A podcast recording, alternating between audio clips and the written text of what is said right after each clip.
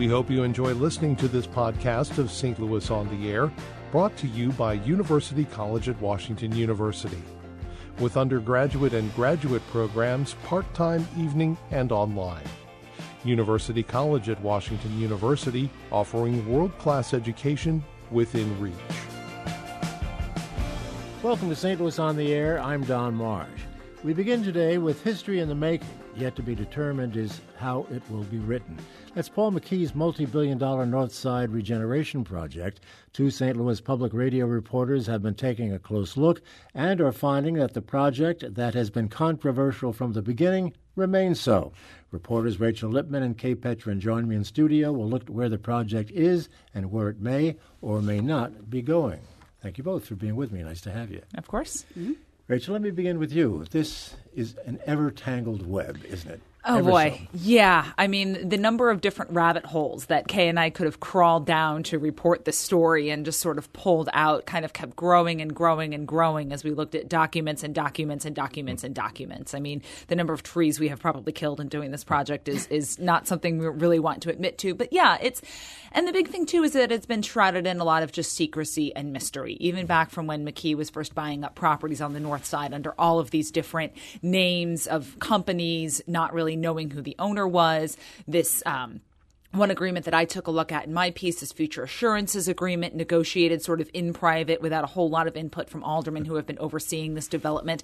Even last night, I was at a hearing on this uh, sort of uh, special area they want to put around the uh, NGA site to control what uh, businesses can open up in certain areas of there. It's all just very confusing and mysterious to these residents, and a lot of the stuff that should be public facing in some ways isn't. And I think Kae kind of found a lot of the examples of that. Yeah, accountability is a big part of your story, Kae. Yeah, so I, I took a look at some of the specific documents uh, that should have been created sort of throughout this process to to inform people what exactly was going on. Um, and I found a couple different things that were sort of odd um, and ended up focusing in on something called that was supposed to be an online database of uh, complaints uh, recorded about properties, um, their resolutions, uh, just dates and processes and sort of accountability for solving any sort of property maintenance issues. Mm.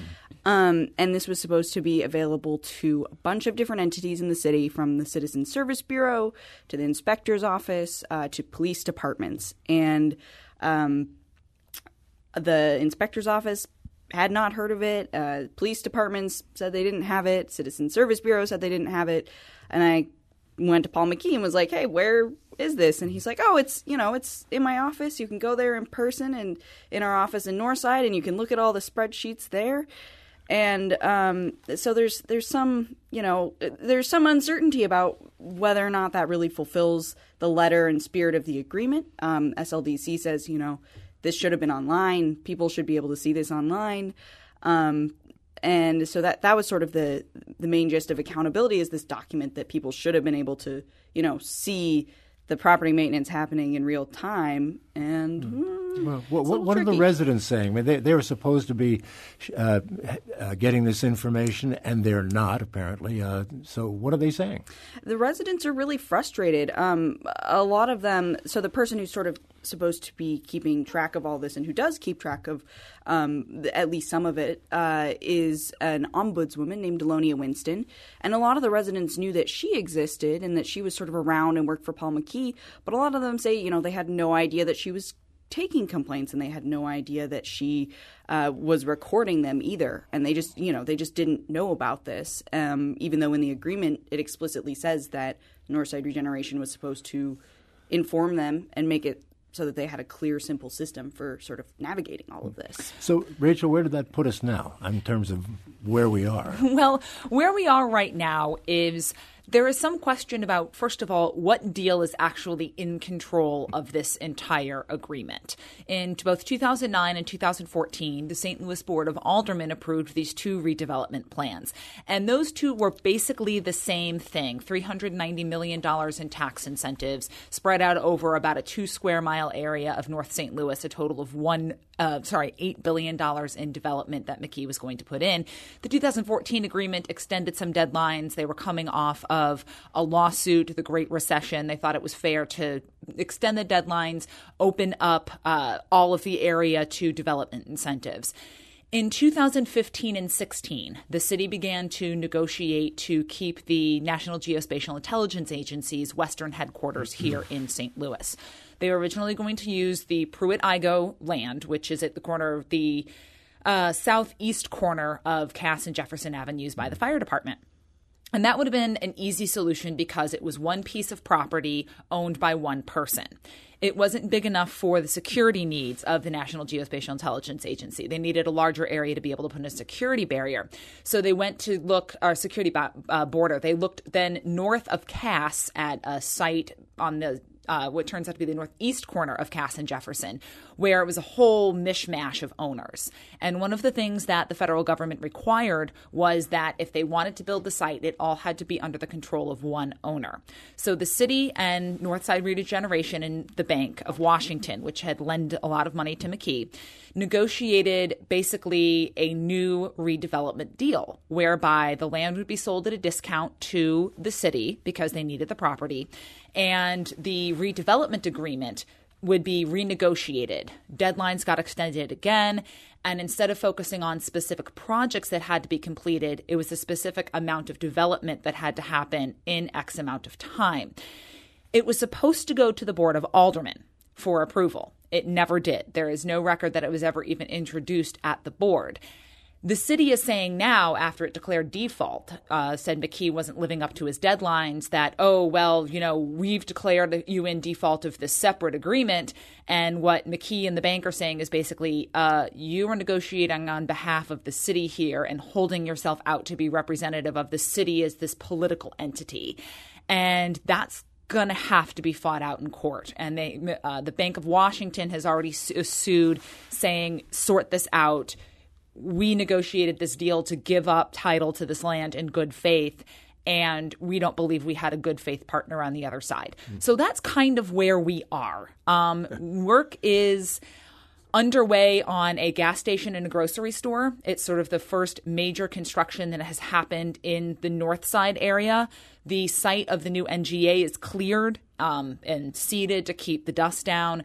Uh, construction on that is supposed to start in 2019. I believe the land will get turned over to the federal government in 18. So, not a whole lot of work has been done, and it's not entirely clear what the deadlines were, where, when, why, who, how. And Kae, people have to be reminded that this has been going on for 10 years. It was 10 years ago, wasn't it, mm, that Just this about, whole, yeah. whole thing started?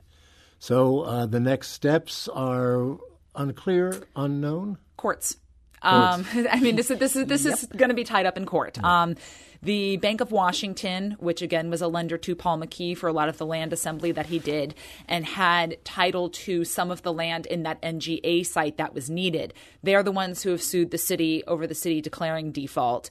The city has turned around and is trying to say that they have clear title to all of this land, and therefore Bank of Washington has no claim in its lawsuit. Separately, the state of Missouri has sued Paul McKee over his use of a tax credit to build some of that land. You cover the Board of Aldermen. You've mentioned the fact that uh, they, they are, have as many questions, I guess, as most of us do. What, what is the mood like there with regard to the continuation of this project? I don't know that they have a way to stop it right now they, I suppose, could rescind the pass an ordinance to rescind the previous ordinance, which would be the redevelopment deal, but that's going to get you into a lot of breach of contract issues and probably mm-hmm. need to another lawsuit.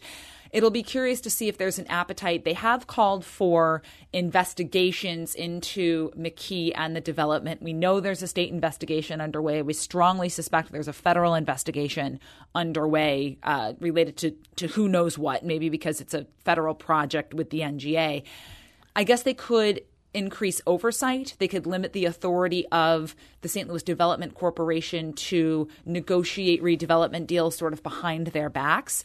But I have actually noticed a trend at the Board of Aldermen in terms of just incentives in general that really did start uh, with McKee and sort of the amount he was asking, where we may be getting to the point where the objection isn't to what the project is, but the fact that it is getting incentives, and that would be enough, especially in the central corridor, to elim- to tank a redevelopment plan. So I don't know what the Board of Aldermen is really going to do with McKee or what their options are to do with Northside regeneration, but I think this will continue to have an impact on how they look at and award incentives. Kae, you've talked to Mr. McKee. Mm-hmm. Uh, give us some sense of, of the, your conversations with him and how he seems to be reacting to uh, all of this. So I think the really big thing that you hear from Paul McKee is that you know he says he's he's been doing his due diligence. He's abiding by the agreement that um, that you know he and the Bank of Washington say is this primary agreement currently. Uh, in effect, the future assurances agreement. He says, under that, I'm good to go. He says, you know, I've been recording all of this. I have proof that I've been doing everything. And the city is just, you know, they're raking me over the coals. Um, he, he talks a bit about um, how suddenly he's been getting all these property notices that he, you know, never had issues with before. And um, there's, there's a real sense that he is being punished for something that he didn't do wrong.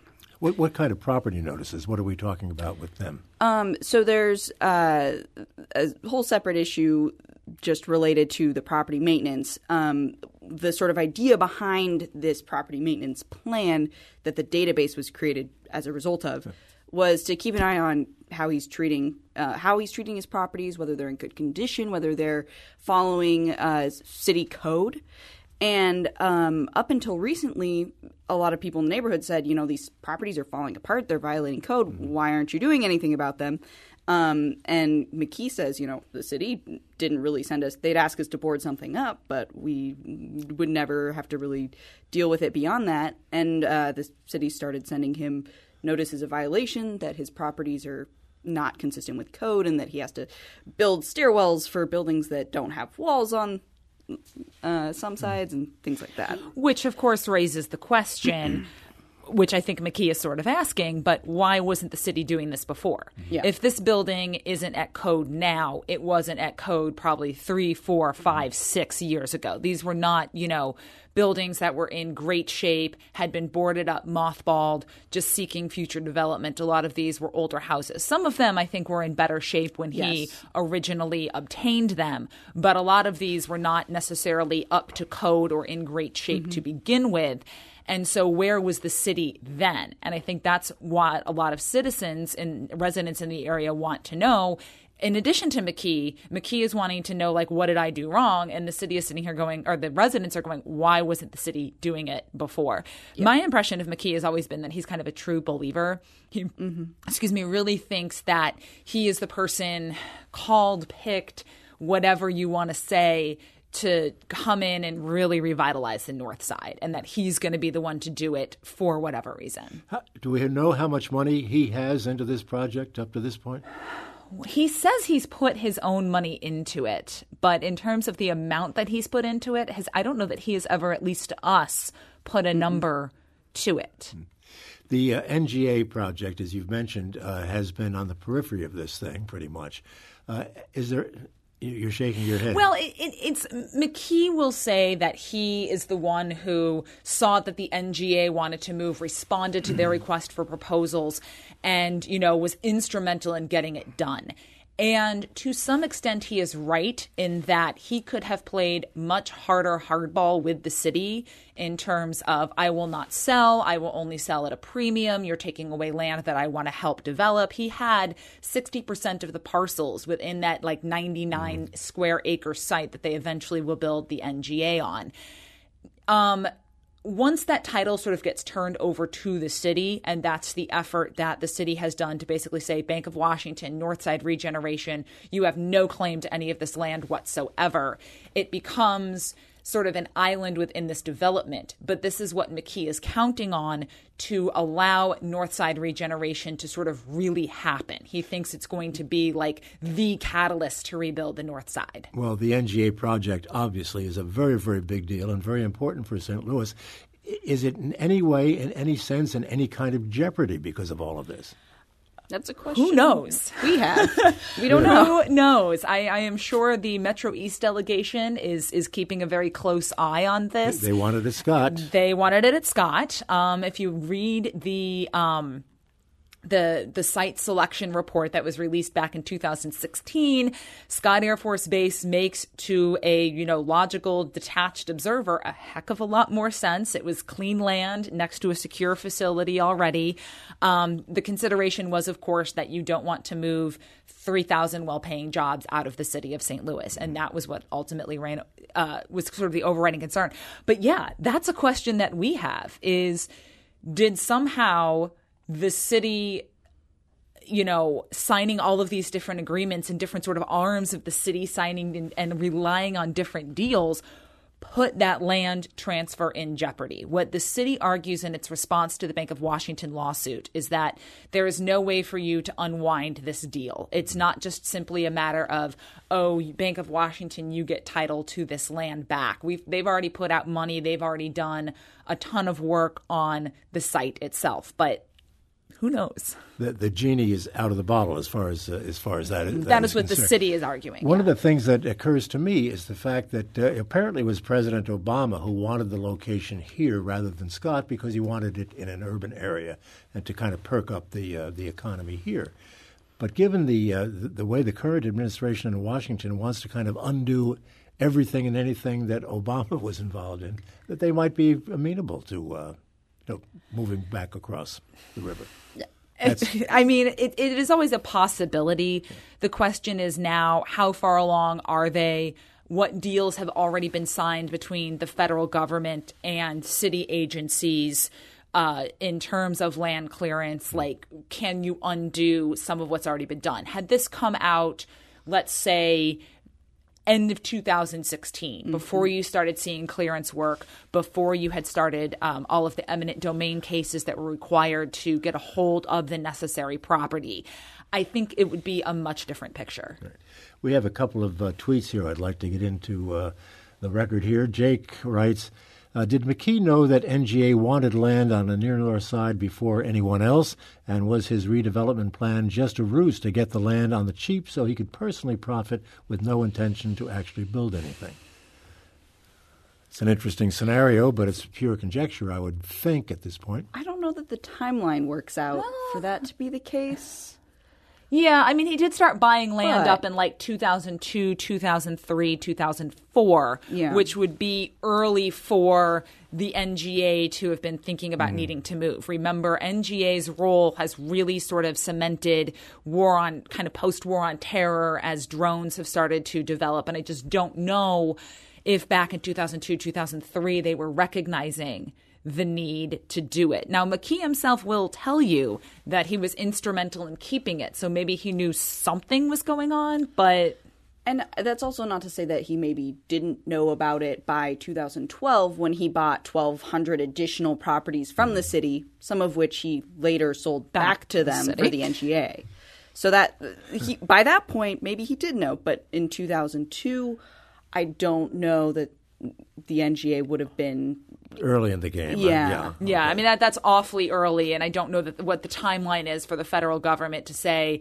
You know, 22 years down the line, we want to open this new spy facility because the technology that exists now would not have existed back in 2002 for the NGA to use the tools that it has. How politically well connected is McKee? Well enough that he's been able to keep going. Yeah. Um, I mean, I actually just started poking around a little bit yesterday on um, the Missouri Ethics Commission website just to sort of look at who he donated to. And it wasn't large amounts he was throwing around, but back when he was trying to get a state tax credit passed, he was funneling some money through. I guess it's, uh, I mean, he does have. Uh, uh, Lacy William Lacy Clay's, Congressman Lacy Clay's, former chief of staff, working as sort of an attorney for Northside. Mm-hmm. So in that sense, he's politically connected well enough as he as he needs to be to sort of protect this project. Another tweet here. Um, Brett writes. McKee deceived the public from the start. City Hall aided and abetted him as well. Slay and the older people who allowed this need to be held accountable. That sound right? I don't know that that's for us to say. Yeah, I think that there's a lot of sentiment to that. um, extent, and I think to some degree that's what we've been not quite exactly hearing from members of the current administration, but you definitely sort of get the sense sometimes when you ask questions like, well, we didn't do this. That was the last group. Um, Although the executive director of the St. Louis Development Corporation is the same person who was in place as this deal was being negotiated. However, so I think that's up for everybody else to decide. As we said earlier, it's a tangled web. One final question before we let you go. This is uh, via Curious Louis. Who dropped the ball in overseeing the results of his projects? How could he keep getting more properties without showing results previously? I mean, Kae, you're the one who. Yeah, that's something we've been trying to uh, figure out. I, I that was a big question in my story, just because. Um, you know, there were a lot of documents that people should have been receiving, and if they didn't receive them, who was checking up on it? Um, so, so that is something I posed to the SLDC, at least in the case of a couple specific documents and just records related to McKee. And their response um, was that, well, we were supposed to be sort of keeping an eye on this, but you know, McKee had been communicating with us regularly, so we sort of assumed that he was being uh, upfront, and that, that's the closest answer to that question we've gotten so far. Still looking into it. So many entities involved in this. It's really hard. It's to- it's an alphabet. One of the aldermen called it the alphabet soup. You've got you know the LCRA, the LRA, the SLDC, the you know ET phone home. Thank you, Rachel Lippmann and Kate Petrin. Thank you. this is a complicated story, but you're making it less so with your reporting. Thank you both. Thank you. both. This is St. Louis on the Air on St. Louis Public Radio, 90.7 KWMU.